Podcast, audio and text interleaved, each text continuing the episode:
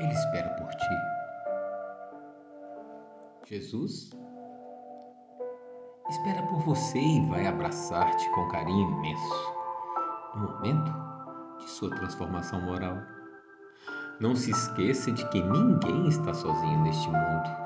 Até mesmo o ditador sanguinário já encontrou alguém que o amou profundamente, na condição de mãe ou pai.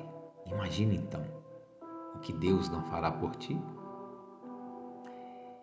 Então, nesse momento, é um momento de reflexão, de que existe uma força maior, existe um Deus interno, um Cristo vivo, que está de braços abertos para te afagar, para te abraçar, para te dizer: Meu filho, estou aqui.